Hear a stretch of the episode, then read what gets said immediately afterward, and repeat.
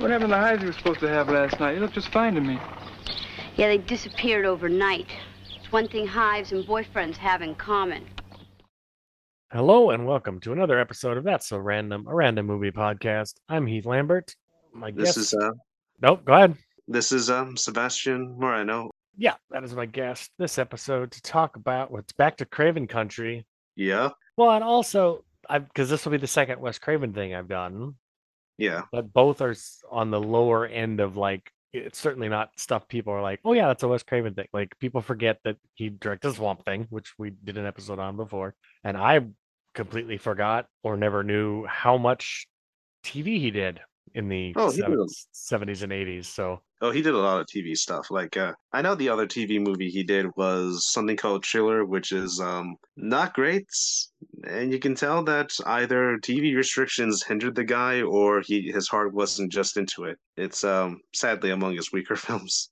Yeah, there's Chiller. Invitation to Hell was the T V movie he did. Oh, yeah, he did that one. I uh, forgot.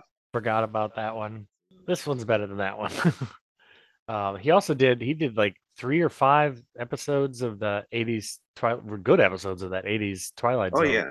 show. Oh, yeah. He did, always... he did play, a, yeah, he did Shatter Day with Bruce Willis and mm-hmm. uh, even uh, even did like Dealer's Choice, which had Morgan Freeman. Yes, it did. So his episodes tend to be solid. But this one is Summer of Fear. At least that's what it's called now on. Yeah, that was the places. title for the international markets in the. It was originally called in the U S Uh, Stranger in Our House, but Summer of Fear is the title that stuck in the U S after, and um, which, especially on the Blu-ray release. Which is good, because that's, I mean, that's a pretty generic title, but not as generic as Stranger in Our House. In fact, I've done an episode on a movie called Stalker in the House, which is pretty similar. So I'm glad that it's called Summer of Fear, so I don't have two episode yeah. titles that look that, that close together. Well, It, it's it's the title of the book by Lois Duncan anyway, so, you know, yes. He, so at least it's accurate. And it's just wild. I don't know, because this is nineteen, yeah, Summer of Fear, nineteen seventy-eight, and I wonder. So this is this is the only things Wes Craven has done at this point are The Hills Have Eyes and Last House on the Left, both of which yeah. were very adult, very dark, very controversial at the time yeah. films. And then he had started making that. Is it Fire Woman or something? That never got yeah. finished or released or whatever. And then it's this. So I wonder, was it just like Wes saying, oh shit, I need or want to work. I'll just take whatever. Or does someone at whatever network this was on, A B C, C B S, A B C. You know, it was it A B C? Okay. Mm-hmm. Thought, you know who would be good for this Lois Duncan Y A novel adaptation? The guy who did The Hills Have Eyes and Last House on the like, it's just, it feels like a weird mix of material and filmmaker. But well, I know for certain that this was like his first uh, film filming in California. This was like his first transition, moving from New York to to L A, basically. And uh, it was actually, and he noted it was his first time with a lot of, at least at the time, advanced equipment. Like, he got to do crane, dolly shots, thirty-five millimeter film as as opposed to like the sixteen millimeter, you know. So this was his first experience with that stuff, and sure, and I can see being tempted by the yeah the equipment. And I'm, and look, a paycheck's a paycheck. I'm not knocking it. It just it just feels like a strange thing for him to do after those two movies. But but here we are. Uh, here's a thing I really wish would go away and stop. It is very difficult. Not very well. Not very difficult. It's annoying. When you go on IMDb and you're trying to look up Wes Craven, and under the written thing, you have to scroll down quite a ways before you find a thing that Wes Craven actually wrote, because every half-ass stupid fan film based on Nightmare on Elm Street that's ever oh. been made has Ooh. has Wes Craven listed as a co-writer, co-creator of the characters, and that's on his IMDb. That should not I be. Mean... Fan films do not belong on IMDb. Um, yeah, end, fair. End of like, end of story. Yeah, can be a can be a hassle when trying to just find what you need. Because it's just like because that like makes it a fish. Because I'm sh- I'm sure some of those fan films are halfway decent. I'm sure most of them are straight trash. And the fact that his name is like officially tied to them, according to the IMDb, is is depressing. That's depressing that I have to look through all of that stuff to find something the man actually worked on, who has been dead for a while now. Yeah, so Summer of Fear, a T V movie, and it shows, but a T V movie with Linda Blair. You know? Post Exorcist two. Linda Blair would work with Wes Craven again, just in a small capacity. Remember uh, remember that scene in the movie Scream, just moments before uh, uh, Sydney punches um, Gail?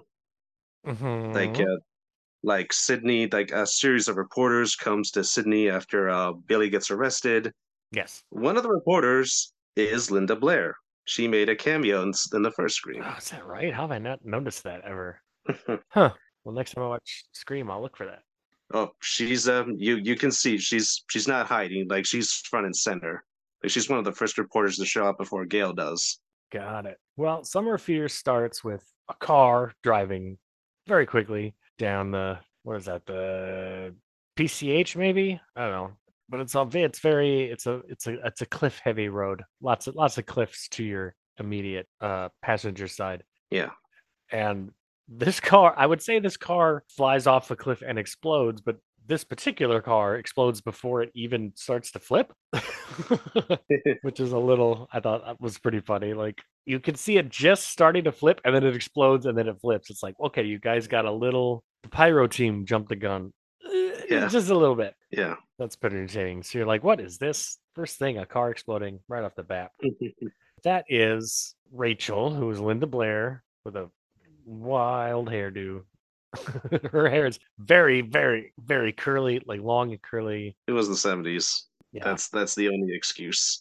But it's her mom's sister. So her aunt and uncle who have and died in this. Oh, yeah, and the housekeeper. That's right. I can't forget the housekeeper. That's very important. Yes. Have blown, Put a pin on that.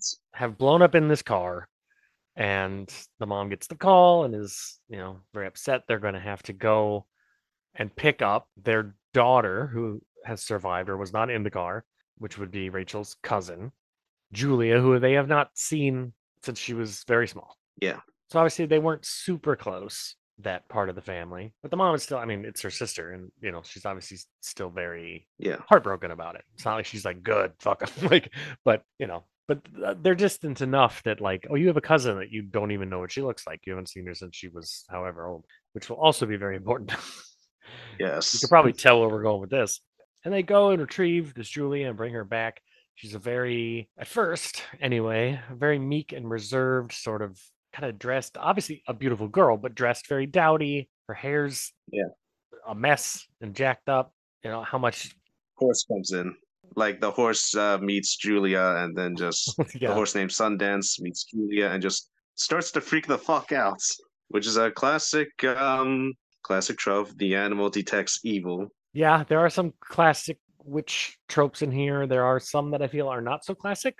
We'll get to it, but yeah, because they had lived for, she has a sort of kind of thick, well, not that thick, but thick-ish Ozark accent, because that's where yeah. they, they had lived for a little while, and I guess in, supposedly she picked that accent, even though they didn't live there full time. She somehow picked up this, which is part of what will make Rachel suspicious later. But yeah, also, but also that accent will go away within ten minutes of the movie. So nobody's suspecting anything but her. And the girl playing Julia, I was looking at her, I was like, God, pretty girl, where have I seen her before?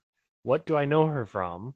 I'm looking through her I M D B. I cannot figure it out. And then I realized, because she was on, she played five different characters on Murder, She Wrote, which is in, over the course of it, which is interesting. That's not what I know her from.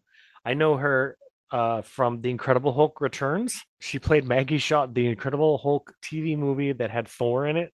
Oh, that one. Yeah. I know that one. She was like the main kind of girl on, or woman on that. So that's, hmm. and I saw that a ton. I haven't seen it in a long, long time. But I saw that a lot when I was a kid. All those Incredible Hulk T V movies, the one yeah. Thor and Daredevil and Stealth Pilots, basically. Black Widow was the other one. So yeah, that that's where she was still enough ingrained somewhere in my brain that I was like, she looks really familiar. And that was why. Uh, who else do we meet? But yeah, this horse, Rachel's horse, Sundance, is uh, not having it with his Julia and like charges at yeah. her. And yeah, I never read the book, but I did read up on some details and differences. And the film does stay faithful to the book, but there was a change.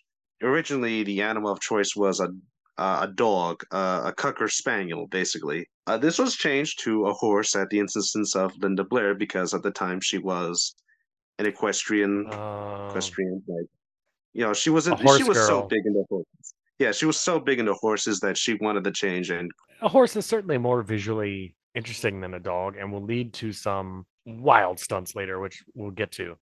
But yeah, I found either very impressive or very scary, or both, depending on uh, the behind the scenes on it. But we also meet Peter, who every time I saw him, I go, "Is that Le- is that Lance Guest?" It's not Lance Guest. It looks a lot like from like Last Starfighter, and no, it's a guy named Jeff yeah. Jeff East, who played young Clark Kent in the Richard Donner the Richard Donner Superman movies.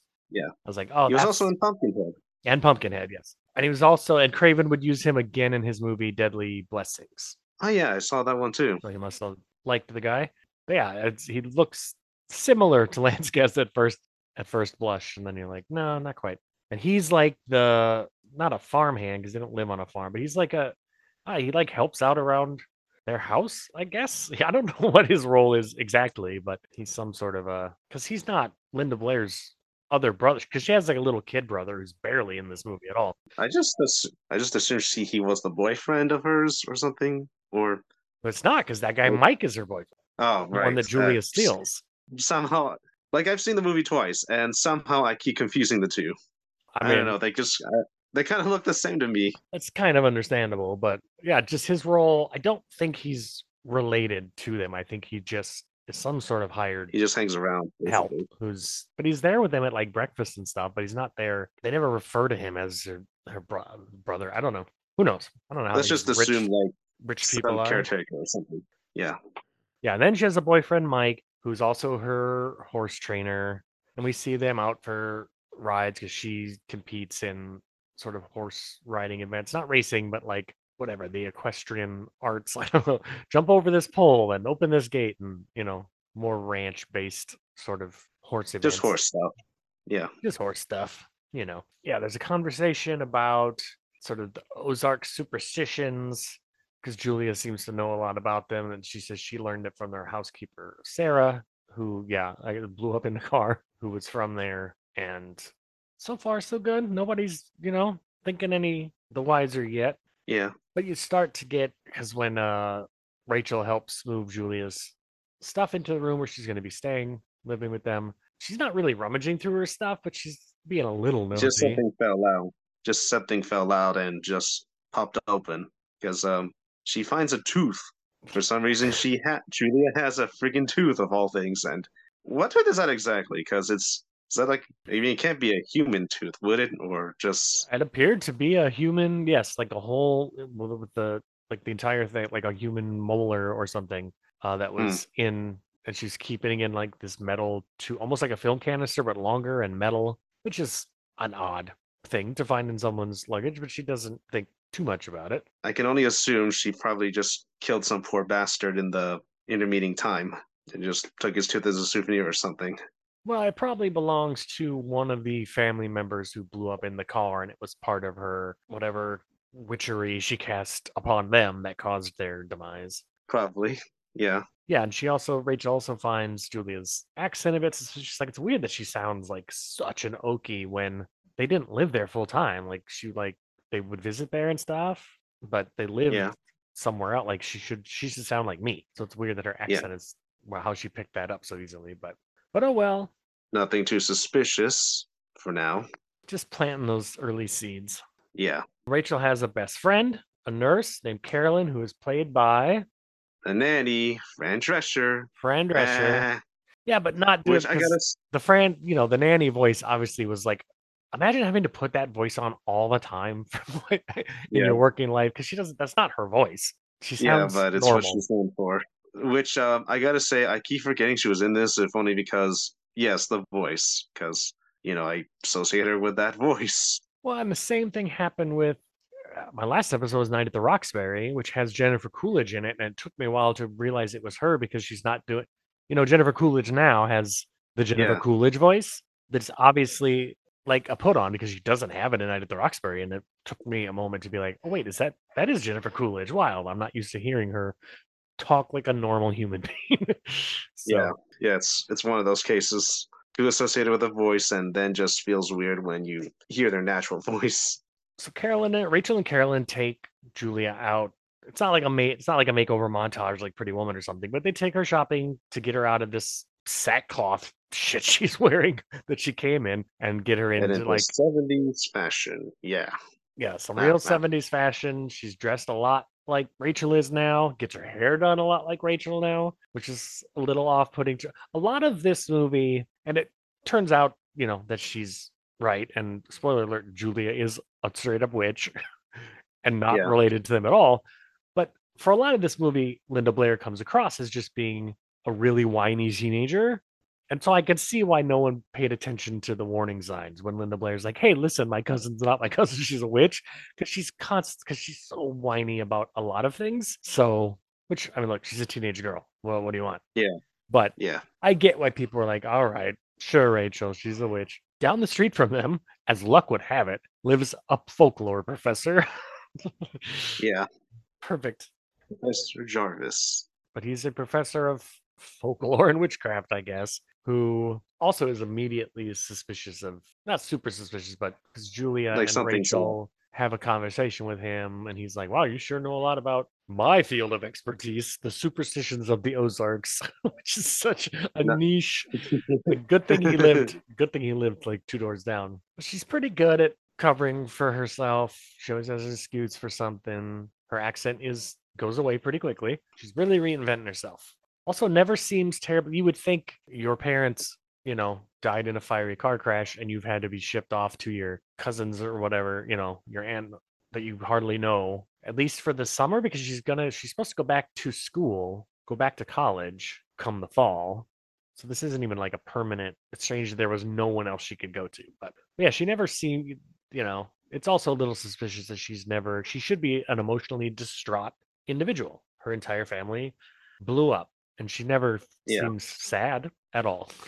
So that's a little, you know. Yeah. So Sundance the Horse has gone from, I don't like that girl, to just straight up, I'm going to kill that girl, because this yeah. horse turns into, is on a John Wick mission, comes busting yeah. through this fence, like jumps over the thing, hauls ass across the yard and the driveway, and is trying to trample Julia. Yeah. Like on a mission. Like he sees her from like five hundred yards away and is like, there's that bitch. And goes like, and just is off. And it, just go, just go straight for the kill. Just, just pulling hooves to just trample her. But she is saved. And yeah, Rachel's dad is like, okay, we should probably like, well, because Rachel's like, Sundance loves everybody. Sundance has never been like that with anybody. So it must be Julia, right? What did Julia do to him? Everybody's like, okay, Rachel, whatever. We're going to move, instead of keeping the horse here at the house, we're going to board it at the horse club where you do, you know, your horse events like a lot of people do. And yeah, Rachel's very, eh, eh, kind of, why you know, pretty whiny about it, which doesn't help her case. Yeah. Uh, she protests that they're strangers and the horse wouldn't exactly respond well, perhaps. Well, because we as the audience are, we know we're watching a thriller or horror movie, so we know that obviously something is up with Julia, yeah. but no one else has reason to think that. All they think is, wow, that horse almost killed someone in our yard. We should probably remove that horse from the equation. We're not talking about killing it. We're just talking about letting it sleep somewhere else. That seems like a fairly reasonable conclusion to me. But so it seems fairly selfish of Rachel to be like, no, fuck Julia, like, keep my horse here. Like, why doesn't Julia go live in the barn? um, and here we now we'll start to get the beginning seeds planted of some uncomfortable shit where Julia, you know, the dad is the dad's like a clearly like middle-aged towards older, you know, guy, not a particularly hand, not, you know, but ugly, but not a particularly handsome individual necessarily, but he's like, you know, oh god, you know, just he's talking about his, he's got a kink in his shoulder or whatever, and Julia's like, oh uncle, I'll massage it, which seems innocent enough unless you're watching it from across the room and you're like, I don't know about that. But of it, course it, it'll get it'll get worse. Sure, it'll get worse. Sure will. But Rachel, this should have been called Single Witch Female. Yeah, yeah, that's what I was kind of thinking. Hey, like you brought up a Rach, like a Julia trying to look like Rachel, and yeah, that's that's I'd say that's pretty accurate. But yeah, she's giving this dad the massage, and Yeah, I don't know how innocent that for now. But it's Julia getting her hooks in early. Yeah. Rachel wakes up the next day covered in hives. There was an earlier scene during that massage where uh, uh, Rachel comes in with a dress and uh, her dad kind of responds with, do you have the receipt? Like, like, dude, dude, why would you say that? Like, she made the dress, like she said. Well, he didn't know that then because she's like, I can't, no, the, the, the big dance is tomorrow night, man, I can't. Again, this is her coming across as a very whiny teenage girl. Yeah, she's got this pink dress. It just, it doesn't fit right. It doesn't look good. And he's like, you know, yeah, I hope you kept the receipt. You know, you can take it back, find something else. And she's like, no, I made this. I've been working on it for like weeks. And he's like, oh, shit, never mind. So what am I, what am I gonna do to the dance? But of course, yeah, Rachel wakes up covered in hives. I can't go to the dance looking like this. I don't know what this is. I don't have a allergic allergic reaction to anything before. What's going on? She's covered with these hives. I was going to bring up that even her doctor uh, remarks that something like this hadn't have hasn't happened to her before. Like no prior history. Yep, very suspicious. And then, yeah, wouldn't you know it?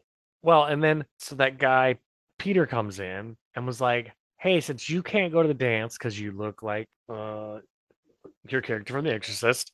Like your face is jacked up. Would it be cool if Julia came or went with your boyfriend instead? Just so like she's there because like I have a crush on her and I would like to like have her there, you know? And Rachel take took that well. I mean, of course not. Well, yeah. Why would she go with my boyfriend? Yeah, I don't know why she can't just go with him unless he's not a member of the country club or something. But then again, who? It's such a nebulous. Who is Peter? What is his role here? Who knows? I I don't know. But that's what winds up happening. Julia's going to go because Rachel's boyfriend, Mike, already has tickets or whatever. This, whatever the thing, it's who knows? I don't think it was clear. No. Ju- Julia's going to be his, you know, quote unquote date to this thing that he is set on going to. And wouldn't you, wouldn't you know it, the dress that Rachel made for herself that she could not get to fit, fix, fits Julia amazing. Yeah. And Julia looks amazing. And Rachel is not happy about that. Nope. And again, we know she's a witch and this is all part of her whatever. But to anyone else who lives inside the movie, yeah, it just does seem like Rachel's just jealous of like, my hotter cousin has come and is stealing the spotlight, is about to steal my boyfriend. Wah, wah, wah. So while Julia is gone with Mike at the dance, Rachel starts going through her stuff and finds...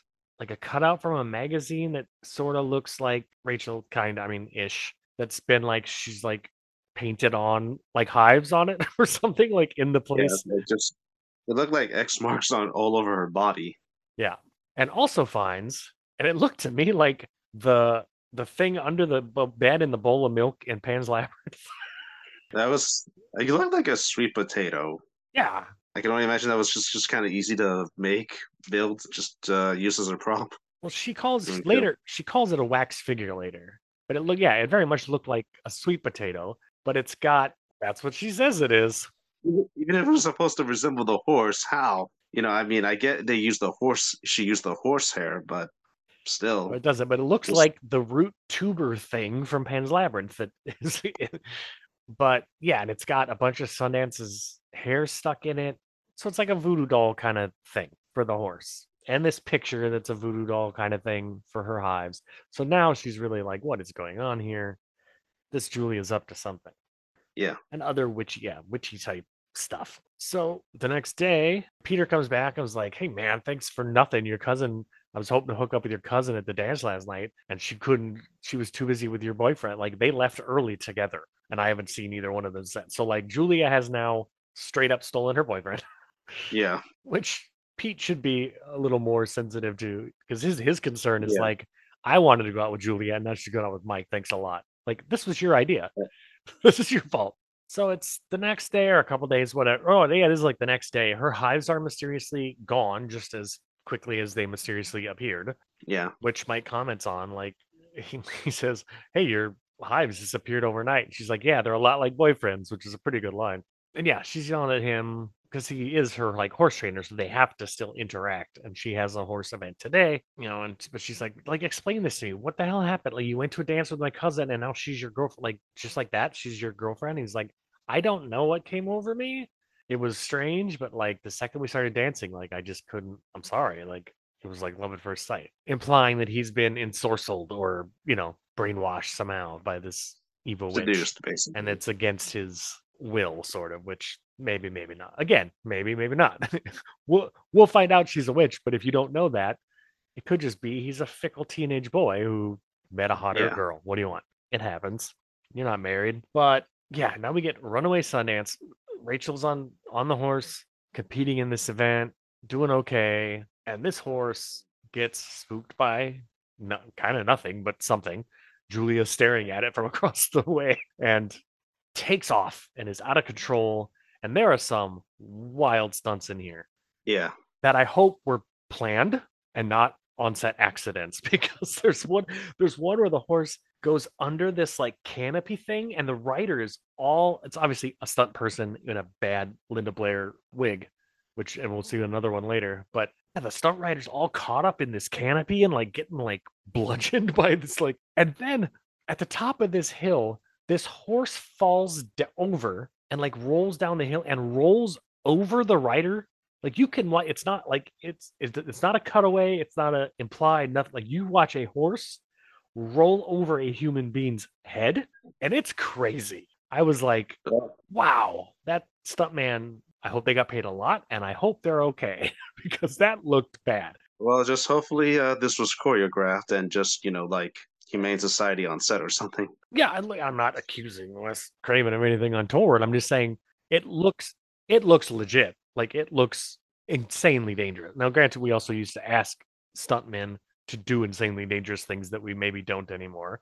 We also yes. used, used to, and when I say we, I don't mean myself. I mean, you know, Hollywood, really not give so much of a shit about what happens to animals. So it's, but it looks like the kind of thing where, because in the movie, they now have to put the horse down.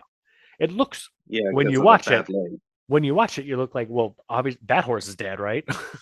I mean, obvi- the horse is dead because it's been forty years or whatever, but I mean it looks like that horse should have been injured enough to to break a leg and be put down for realsies when you want, because it's just that I can't say enough how much that stunt like yeah blew me away, because it's you watch a horse roll over a person like full on.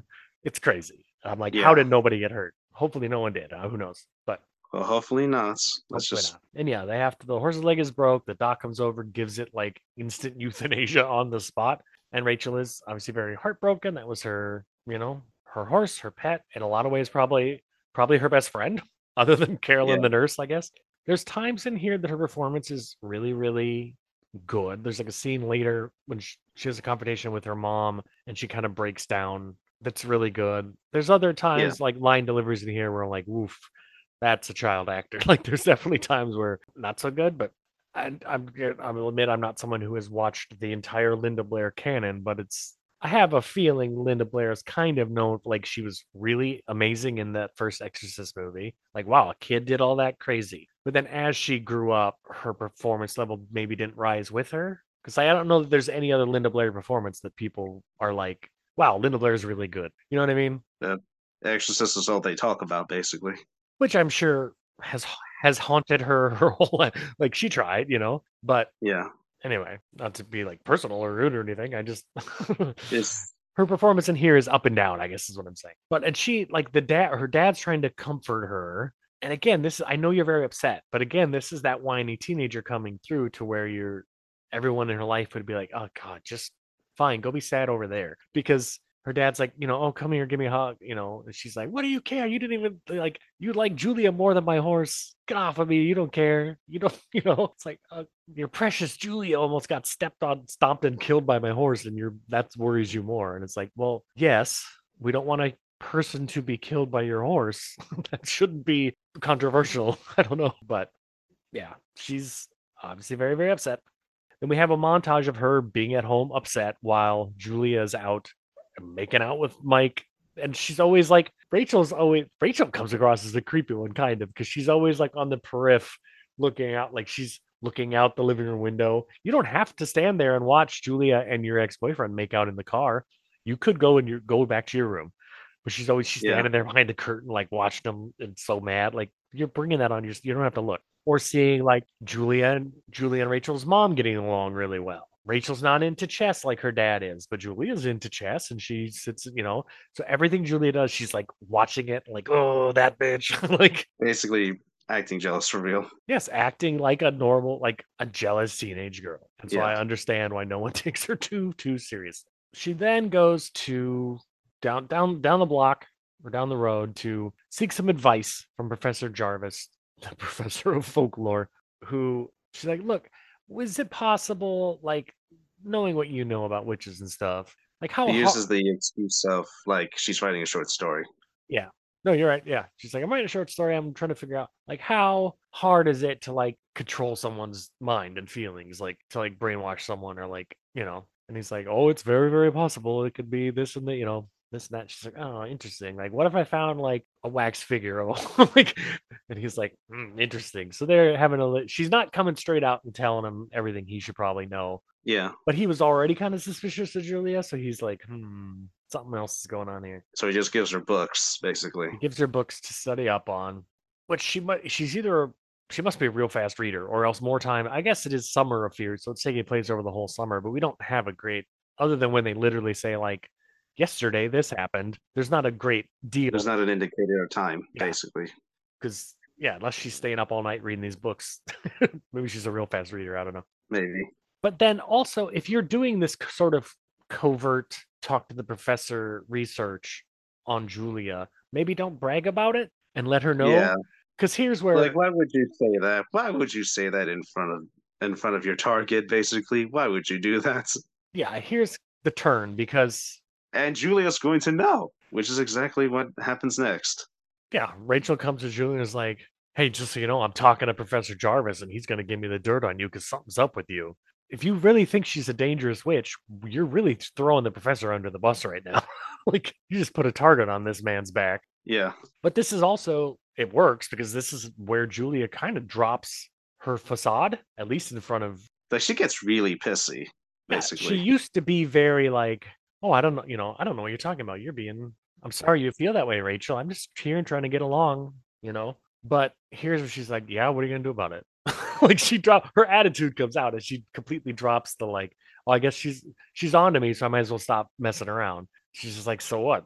What's the professor going to find out? You can't prove nothing, blah, blah. You know, like, it's like, fuck it, plan B. I'll just, I'll just go all in. Yeah. Cause she says something like, I mean, it's a real like, oh, nice diner you got here, but a real shame if something happened to it, like lobster talk shit. Because she's like, oh, the like professor, that's... huh? Hope nothing happens to that professor friend of yours. Like, yeah, that's not very subtle there. No, not at all. She's dropped all subtlety.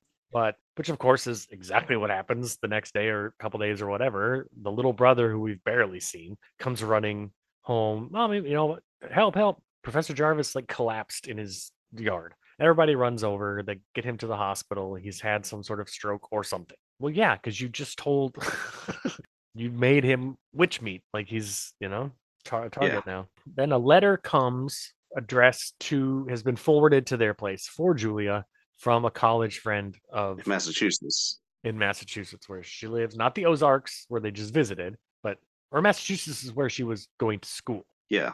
Yeah, yeah. So her her college roommate or college friend or whatever has sent a letter, which Rachel opens and reads, trying to dig up dirt. And there's stuff in there about like, or no, it's later.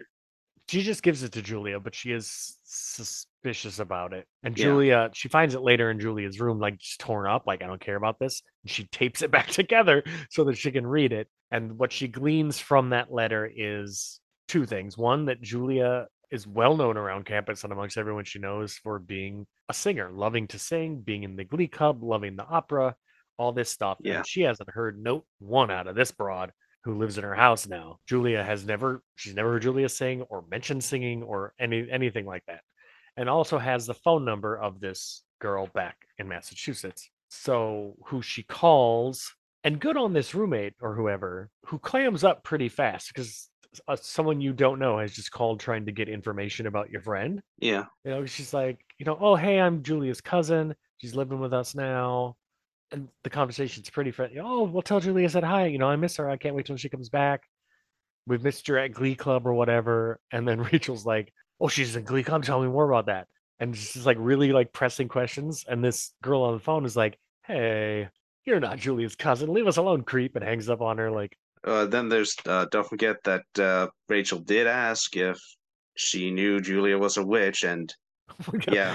Yes. She also does. Yeah. She doesn't hesitate. She doesn't stop at asking about the Glee Club. She does say, you know, okay, was she ever into like witchcraft and the, the occult and stuff? Which is, that's a weird question to ask someone on the phone. So I get it. And understandably, the friend hangs up. Yes. And it's cool. What the thing that I like, and I think this is a good bit on the actress's part as well, playing Julia, when she gets mad, her Ozark accent comes back out. Like she's damped it down in the week she's been here, and she just sounds like the rest of the family. But they're in the kitchen, and she's like, "Oh, can you hear the child screaming upstairs?" Uh, yes. Okay. Well, if you can hear yeah. it, then so will the recording. So she's not alone. Mom is up there, but it's bedtime, and she doesn't like that. So. Uh no. Well, I was going to apologize later if you hear a fly buzzing. Uh, that that little bugger I haven't killed yet. I can't hear. I'm not worried about a fly. I'm worried about uh, my child being very audible. I'm sure nobody will mind. I can edit you know. it out. I just don't want people thinking like, "What a neglectful asshole he left." Like, no, her mom is upstairs. She's not unattended. It's just bedtime, and she's a sleep fighter. But yeah, her accent comes back when she gets up when she's mad because they're in the kitchen, and the little brother's like, "Oh, Julia's going to take me to go visit the professor at the hospital." And Rachel's like, why why would you take her? You don't even know the professor. I will take him. Because she's also suspicious that like she's going to go there and do something to the professor and finish the job since he didn't die. He's alive at the hospital he, and he woke up yeah. or whatever. And Julia gets really snippy about it. Yeah, Just, Julia gets you know. really snippy about it, and her Ozark accent comes back out. And props to the dad, who up until this point has been very pro-Julia, anti, yeah.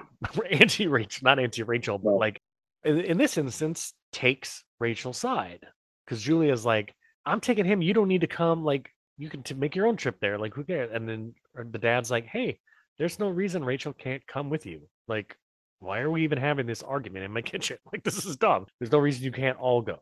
And that kind of shuts Julia down. Yeah, but it's the dad that's the honestly of her chopping onions, like just basically yeah it was like a cucumber or something, and she is demolishing this thing. She's not dicing it at all properly, yeah. like she's just smooshing it now with a knife. But it is it's an instance of the dad, like okay, so the dad's not completely under her sway yet anyway, because he stands up for Rachel, or at least just stands up for wanting a quiet house. Like stop arguing.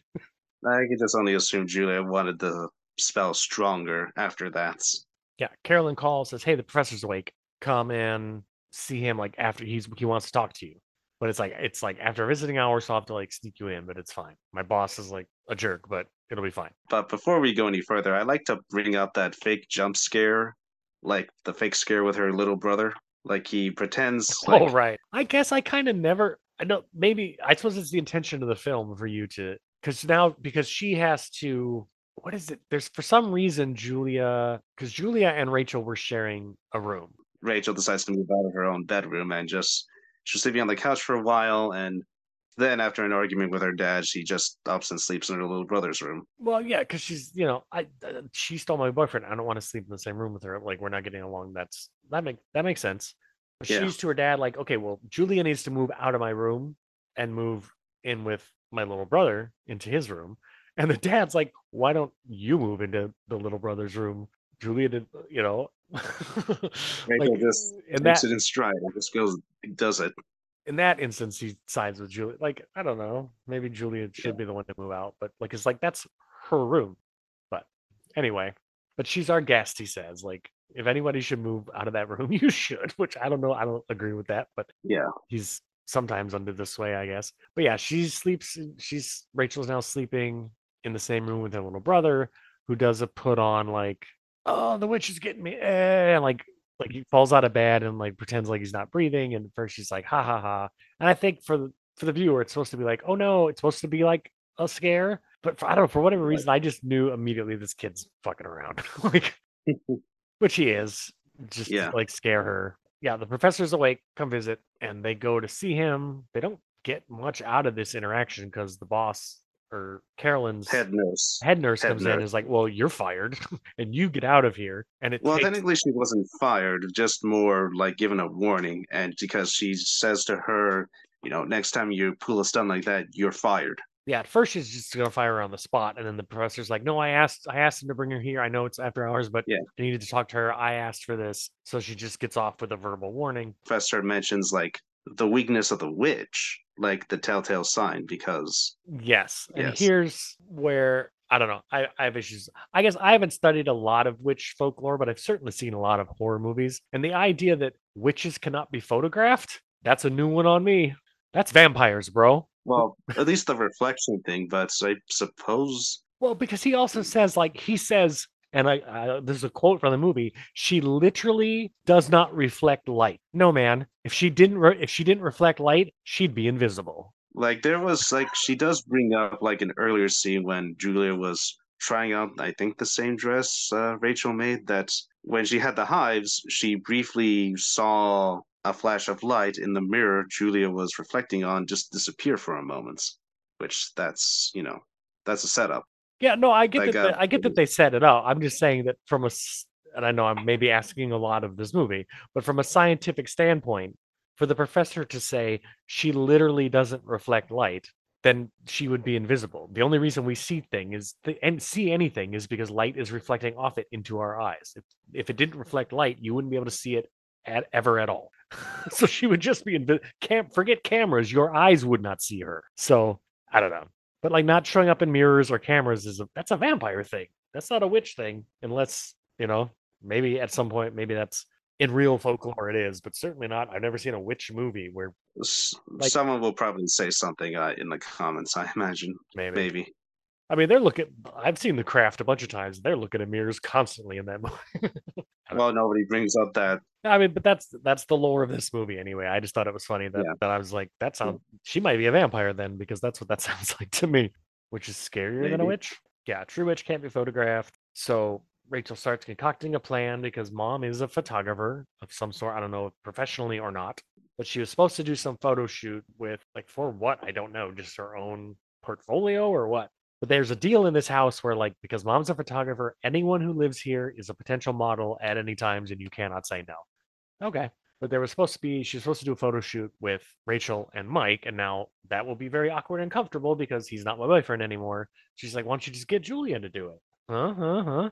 She said, yeah, all right, I agrees. guess. And Mom's also talking about, like, I, had, I have business to do up the coast. I'm going to take, you know, a trip, and you should come with me. She's like, yeah, maybe. But real, but for real, just go get, like, take Julia's picture. And she does. She's watching, you know, watches her, takes the pictures. They're in the dark. Julia is just resisting.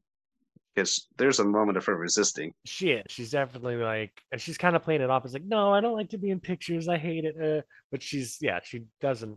You would think, it, but if you're a witch who knows you cannot be photographed, you got to come up with some, you can't just be like, oh, I don't know. I don't really, like, you need to get out of that situation somehow. Which she could have said she was epileptic, maybe.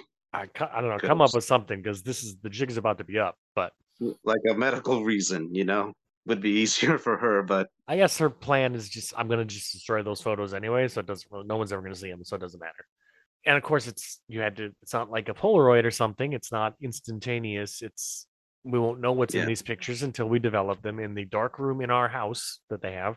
You know, I do want to remark on Rachel having this, like, very satisfying grin on her face, just basically just as she looks out the window, like, you know, like, yes, I got her. Yeah, she definitely thinks this, this is it. This is what's going to prove to everyone. But again, I don't know, again, in a world where, in the world of the movie, other than the professor, no one really believes in witches.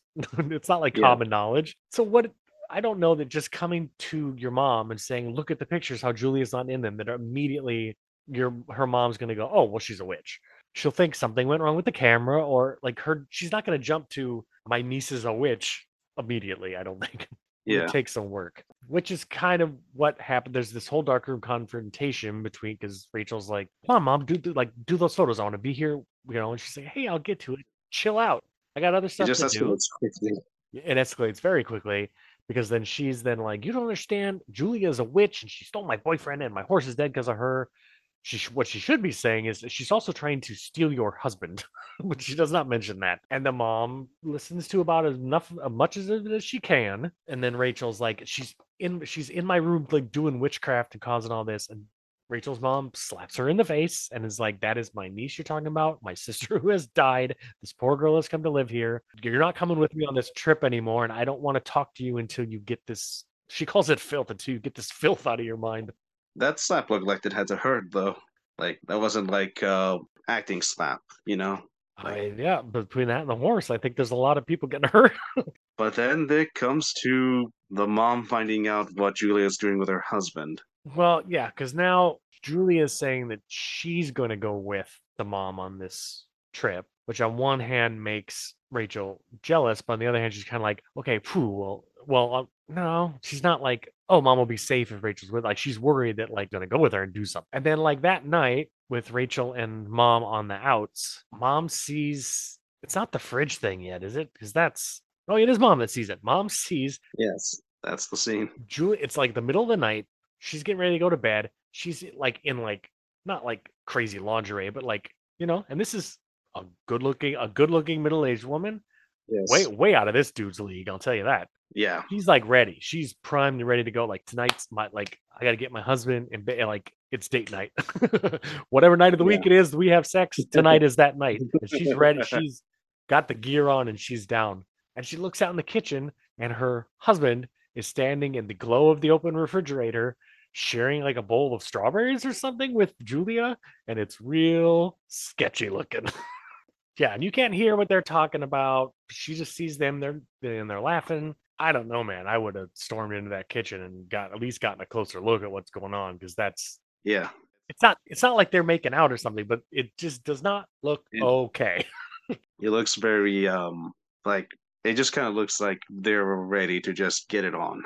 Yeah, but it also, and so she goes back in the room and you can see her like looking at herself in the mirror, like, why is he not in here? Like, look at me. Like, yeah. This is not going the way it was supposed to tonight. And he does come to bed yeah. and he just kind of rolls over and is laying there. And she's like, hey, can I talk to you? Like, she's not even, she's still, she's not even like mad at him. She's not like, what are you doing out there? She's like, have you ever stopped? Have you ever stopped to think that maybe like you paid a little too much attention to Julia? And I'm not saying you're doing anything. I know you and I love you. But for a teenage girl, it can mean different things.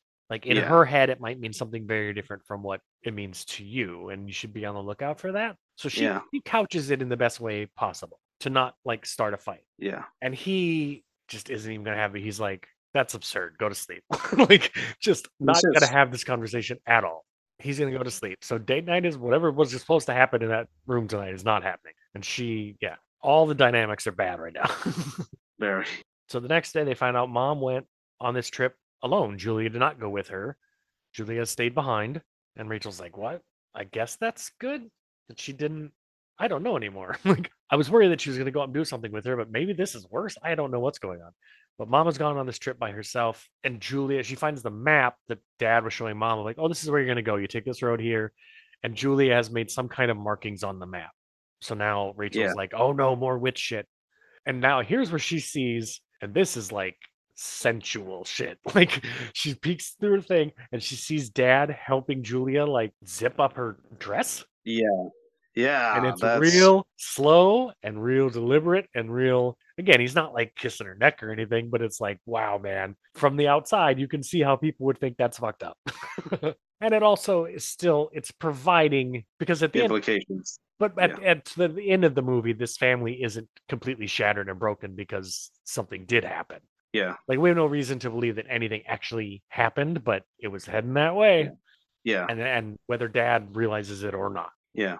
There's also, yeah, there was a part where she brought, he's getting ready, he's leaving for work, and Julia runs his suitcase out to him, and he like kisses her on the cheek, which again, at first you're like, oh, that's innocent enough, I guess. But it begins to take on sinister overtones. Yes. The further into the movie yeah. you get. Yeah.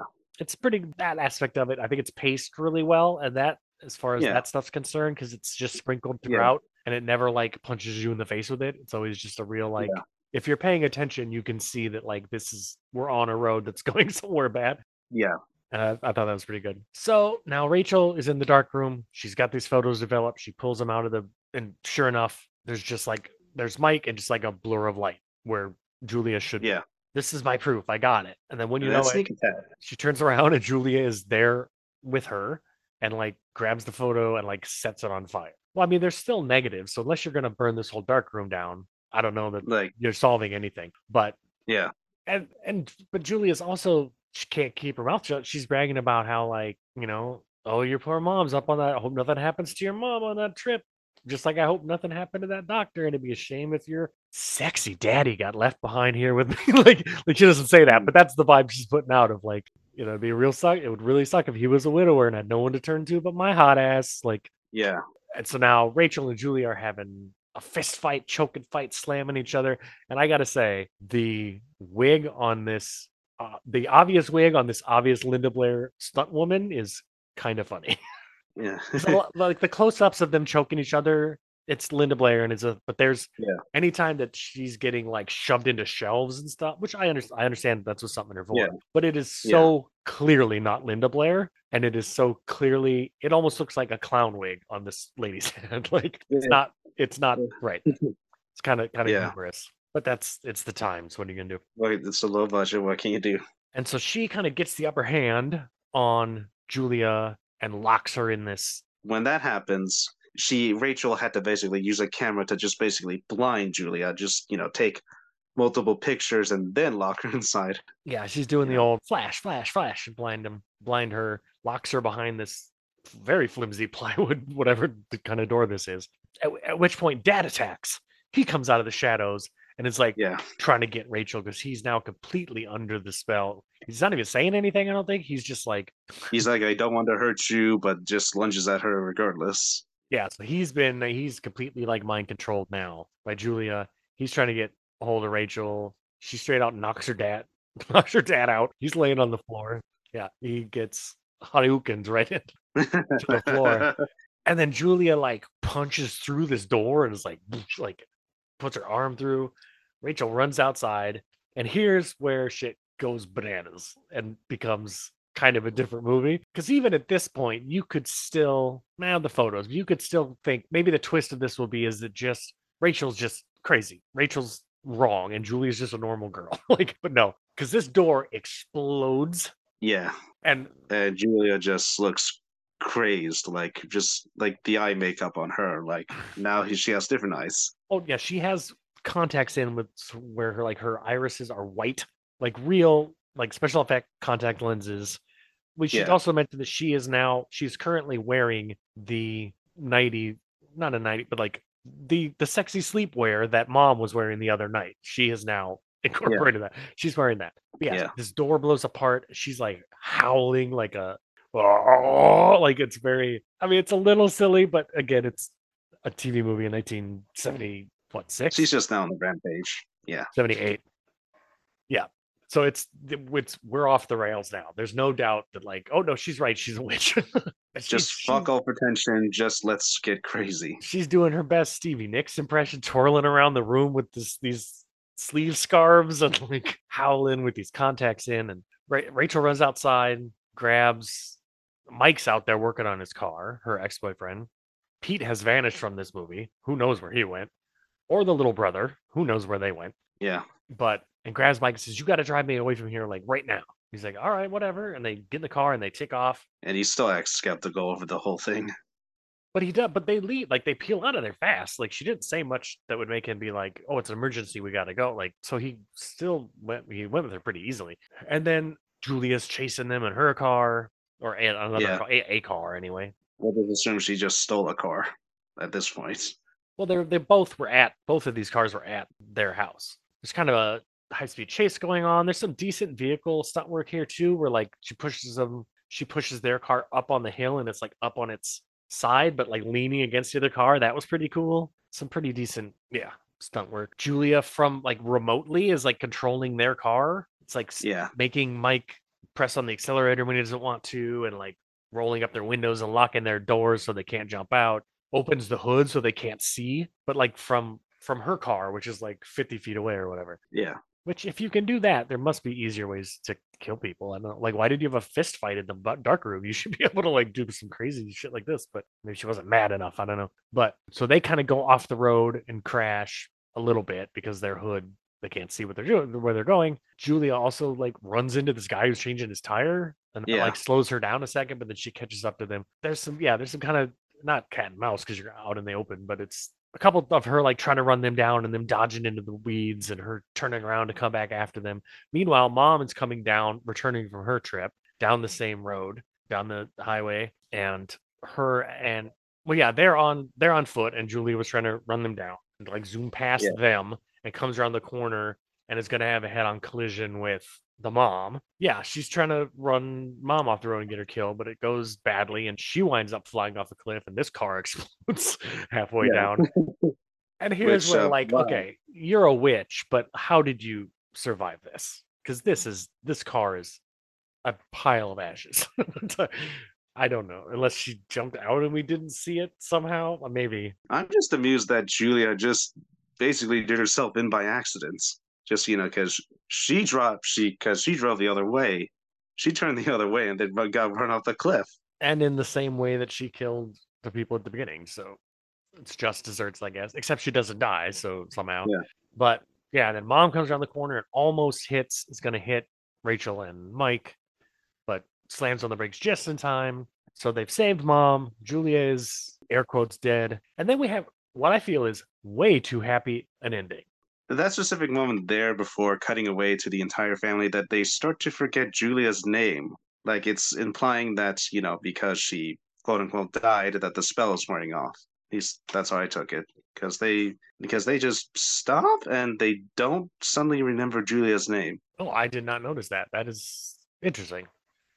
Yeah. Well, but they remember everything else, but a, just not her name. A thing that, well, I think what it is, is I think, I think, because the thing we forgot to mention is that back in the dark room, when she's burning the photograph, Julia does explain the whole thing. She says, I, of course, I'm not Julia. I'm Sarah. I was their housekeeper. Yeah. That was that's Ju- the big twist. That was Julia who burned up in the car with them, not the housekeeper.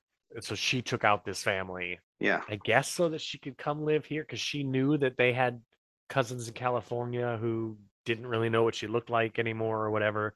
It's a little yeah. con- little convoluted, but I think that's at this point why they stopped calling her Julia, because they know that that's not her name.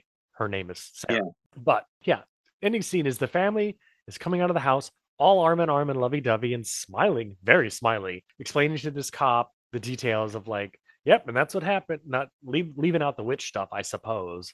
But like, yeah, we thought mm. it was Julia, but it wasn't. It was this girl, Sarah. And the cops like explaining some stuff to them, like, but they're all just, there's still some issues within this family to deal with. Like, they are all really happy. Yeah. Considering what they went through like forty-five minutes ago. Yeah. Should be more shaken up, but Linda Blair is just smiling. Is like, well, I got my boyfriend back. Like, okay, but that doesn't change the fact that like, and also the dad, like there's no, like the dad does say he's like, sorry for didn't, li- sorry for not listening to you about Julia, but not like, hey, sorry yeah. for almost banging that girl. Yeah. A lot of therapy to work out there for sure. Yes. Because unless unless the mom is like, yeah, I guess you were brainwashed, unless you're really committing to believing that, that's a yeah. that's a forever in the back of your head kind of thing, man. When you roll over at night and you look yeah. at the back of that man's head and you go, oh, how close you came to fucking fucking a, a teenage witch in my house. And how, how much of that was you and how much of that was brainwashing? Yeah. yeah. A lot of questions. And Rachel, a lot of questions. Though. Rachel should have the same, have to have that same internal monologue about Mike. Yeah. Because how much was you being brainwashed and how much was you just being yeah. a dude? Yeah. Yeah. Very much so. But, and then we get, obviously not sequel setup, but a dun dun dun, because now a yeah. car, a car pulls up to this fancy house somewhere else. And Ju- Julia gets out and introduces herself as so-and-so. I'm your new governess. She has a British accent now. I'm new your governess, basically. I'm your new yeah. governess, yeah. So she's alive and well. She's off to do this to some other, try this with some other family. She's, yeah. She's a master of accents, I guess, because her Ozark was Must pretty good be. and her British is pretty good. So I guess she's just good at surviving somehow, or at least just... I guess she got blown up. Somehow magically resurrects herself. Or she, yeah, or she didn't actually get blown up at all. Who, uh, who knows? Yeah, but, that, but that's the end of Summer of Fear. Yeah, a Wes Craven T V movie. It's a, it's fine. I quite like it. I mean, look, for all the jokes I make, I do generally like this one. Um, I thought it was very, I do think it's it has a good amount of tension and plenty of good performances. I just think the problem was that they made that it is a T V movie that kind of hinders it, and it was for network T V. So I think Craven likely probably wanted to go a bit darker, but couldn't because of network standards and practices. So, you know, I think I think if this had been theat- been made theatrically or like either by a studio or done independently, just I think, you know, Craven would have done more with the material. But I think, you know, for what it is, I, I think I thought it was good. I liked it. Yeah, it's a it's a fun enough time. It certainly isn't high in the uh, Wes Craven yeah. canon, but again, it's the third yeah. it's the third thing he ever made. There were those sort of restrictions on it, but it is something yeah. for me that you look at and you. Watching it, you're not like, oh, this is clearly the guy who made Last House, Last House on the Left, and The Hills Have Eyes. And it also, yeah. when you're watching, you aren't like, wow, I can see where this is going to be the guy who does Nightmare on Elm Street. And you know, it's just kind of, oh, it's so it's such a muted, like it's a very a T V movie, and I don't, I don't really feel Wes Craven's stamp on it at all. I feel like anybody could have directed this, and that's not maybe, and that's not any, you know, that's not a, a bash on him necessarily. Yeah. But on the film, it's but it's yeah, it's it's fine, it's okay. Yeah, it's it's worth watching, especially if you're a like if you're West, a completist of yeah, Craven's work. Yeah. You're a big Wes like I am Craven fan, and I hadn't yeah I had not even and I am a I am a Wes Craven fan, and I had not I guess there's just uh, holes in my because yeah I was like yeah. oh wow, he did do a lot of T V. I wasn't even aware that yeah. this existed until I got it. So yeah, that's Summer of Fear. What will next week be? It's that time in the episode to press the magic. Go ahead. We owe morality. Turn, turn, turn. Tell us the lesson that we should learn. There it is. It's that time of the ep- that part of the episode where I press the magic button to see what next episode's movie chosen completely at random from everything streaming will be. Uh, pressing the magic button now. Next week's movie is I Think We're Alone Now. From two thousand oh, okay. Oh, all right. It's from two thousand eight two thousand eight It's a documentary. I've actually been meaning to watch this for probably a decade or so and just never got around to it. So this will be a perfect excuse. Uh, it is on Tubi. It's a documentary about people who are obsessed with eighties one-hit wonder singer Tiffany. Well, and there is there's that move. There's the movie I Think We're Alone Now that, that came out not too long ago with Peter Dinklage, and it's not that. It's not that movie. Yeah. It's no. a two thousand eight documentary on Tubi. This will be the second documentary I've ever done. Third, second. I don't know. I have to look. I've done a lot of episodes. I can't keep track. But yeah, documentaries are interesting. I don't know how interesting yeah. that subject is, but it is something that I've always been like, huh, I wonder if that's, and wanted to watch it. So now's my chance. We shall see. Yep. So that's everybody's homework for next episode. I Think We're Alone Now from two thousand eight on Tubi. Check it out if you like. Where can people check you out, sir? I'm on Twitter. Um, I'm uh, S J W James Bond on Twitter. And I'm on the podcast, um, Agents of S J W, which is about the Marvel Cinematic Universe. That is correct. Uh, I am at Heath Lambert seventy-eight on Twitter. The show is at That's So Random P two. The show is on Slasher and TikTok as either That's So Random Pod or That's So Random Podcast. One of the two, or both. I can never remember. Artwork for the show by Joe Humphrey, who is at Mister Joe Humphrey on Twitter and Slasher. And I think that's about it. You can still check out, because it's not too old yet, my appearances on Slumber Party Monsters, the last nice. one in uh, December and one in January. And it was nice to get back to it. It had been a while since I had, I mean, this isn't the most horror of horror movies, but certainly Wes Craven. It's been a while since yeah. I've had a horror movie on this show. It's been, because sometimes I'll have a run of a run of like four or five horror movies in a row, but it's been, let's see, one, two, three, four. Oh, I guess five episodes ago was Children of the Corn Runaway, but it, oh, it feels like a long ooh. time ago. Oh, you picked the Children of the Corn sequel. Okay, oh. Number one, I did not pick because it, it was chosen at random, and B, I'll let I'll, I will have you know. Having seen all of the Children of the Corn franchise, Children of the Corn Runaway, for me, is probably the second best one. Oh, yeah? Yes. It'd be That's that's surprising. Well, which isn't to say that it's like an amazing movie, but it's just a low bar to cross. It's a incredibly low bar to get over because the majority, well, not not the majority, all of the Children of the Corn sequels are garbage. So it's not hard to be the best one. Yeah, if and if uh, what I hear about that uh, twenty twenty film is correct, it doesn't get much better either. No, that is also garbage. So it's not hard to be the best Children of the Corn movie. Just like it's not hard to be the best Hellraiser movie. Anyway, that diversion aside, yeah. That'll do it. Yeah. For this week or this episode. I'm not weekly anymore. Yeah. On behalf of myself and Sebastian, bye everybody and have a great week. Excelsior.